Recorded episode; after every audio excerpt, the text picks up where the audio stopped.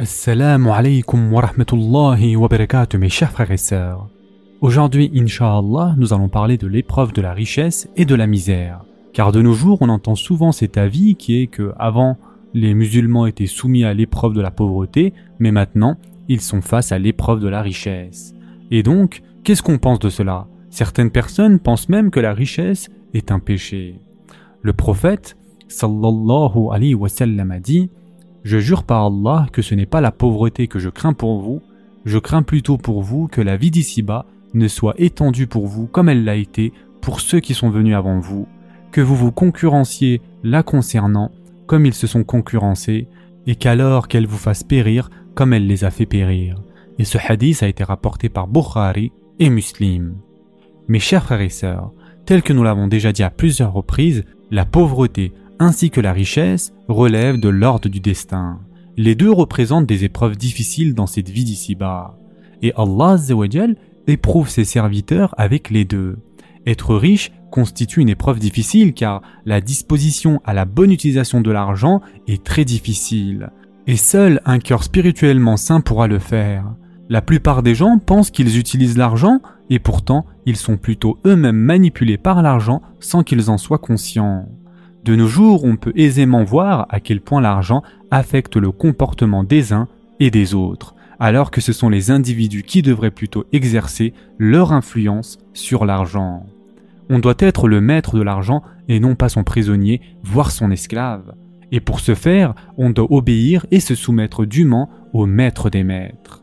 On peut constater les manifestations parfaites de cette disposition dans la vie des prophètes, des nobles compagnons, du prophète sallallahu alayhi wa sallam et des serviteurs pieux d'Allah Et en effet, Allah subhanahu wa ta'ala dit dans le Coran, il y a des hommes que ni le négoce ni le troc ne distrait de l'invocation d'Allah, de l'accomplissement de la salat et de l'acquittement de la zakat, et qui redoutent un jour où les cœurs seront bouleversés ainsi que les regards.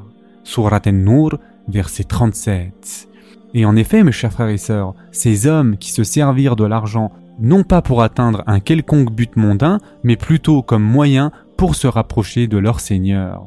Aucun serviteur ne fut plus riche que le prophète Suleiman salam, mais il ne fit jamais de son cœur la bourse et la trésorerie des richesses mondaines.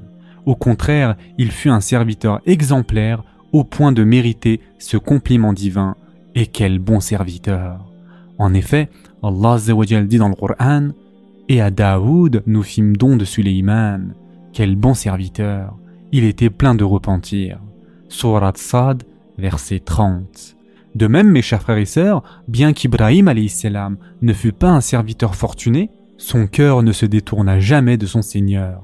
Il vécut avec le cœur bondé de l'amour divin et ainsi il mérita le titre de Halilullah, c'est-à-dire l'ami intime d'Allah. Sa résignation au Seigneur fit que Allah lui accorda l'abondance dans ses biens. Et cette abondance fut tellement notoire qu'elle est aujourd'hui une expression dans le langage populaire et on a l'habitude de dire l'abondance d'Ibrahim Halilullah. Et en fait, mes chers frères et sœurs, une chose importante à comprendre, il ne nous est pas demandé de nous débarrasser de ce bas monde, mais plutôt de ne pas laisser entraver notre adoration d'Allah Et en effet, mes chers frères et sœurs, un jour, le prophète, sallallahu alayhi wa sallam, vit des commerçants et les appela ainsi. Ô vous les commerçants! Ils répondirent au prophète, sallallahu alayhi wa sallam, et tournèrent leur regard vers lui. Alors le prophète, sallallahu alayhi wa sallam, leur dit Certes, les commerçants seront ressuscités le jour du jugement comme étant des pervers, sauf celui qui craint Allah, a fait preuve de piété et a été véridique et ce hadith a été rapporté par Tirmidhi. Mes chers frères et sœurs, la richesse et la fortune n'altéreront pas notre soumission au Créateur si on adopte la sagesse de cette expression qui enseigne que la main est occupée par le profit et le cœur est orienté vers Allah. Par conséquent, il ne faut se conformer à cette fausse opinion qui prône qui est qu'il est nécessaire de devenir pauvre pour accéder à la paix spirituelle. L'islam n'interdit pas à ses adeptes d'être riches, et même à l'inverse, on peut ajouter que deux des cinq piliers de l'islam, à savoir l'aumône légale et le pèlerinage, sont des principes fondamentaux de la pratique religieuse, exclusivement réservés aux croyants riches en insistant sur le fait que la richesse doit être acquise d'une manière légitime. De surcroît, tout comme cela a été le cas dans le passé, aujourd'hui aussi, la communauté a besoin de généreux riches aux ressources licites pour assister et voler au secours des pauvres, des démunis et des désespérés. En vérité, la sobriété et l'ascétisme sont des qualités qui engagent le cœur. La responsabilité du croyant n'est pas de se retirer ou de tourner le dos à ce bas monde, mais plutôt de ne pas en devenir son esclave. L'islam, mes chers frères et sœurs, est une véritable pharmacie dans laquelle on peut trouver le remède à toutes sortes de maux. Mais aujourd'hui, malheureusement, le capitalisme ainsi que le socialisme y ont effectué leur entrée.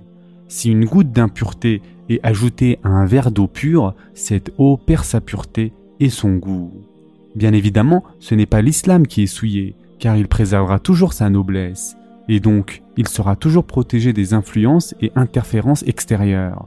C'est plutôt les musulmans qui sont affectés et qui en tombent spirituellement malades. C'est là le problème.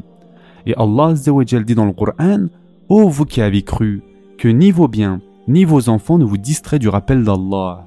Et quiconque fait cela, alors ceux-là seront les perdants.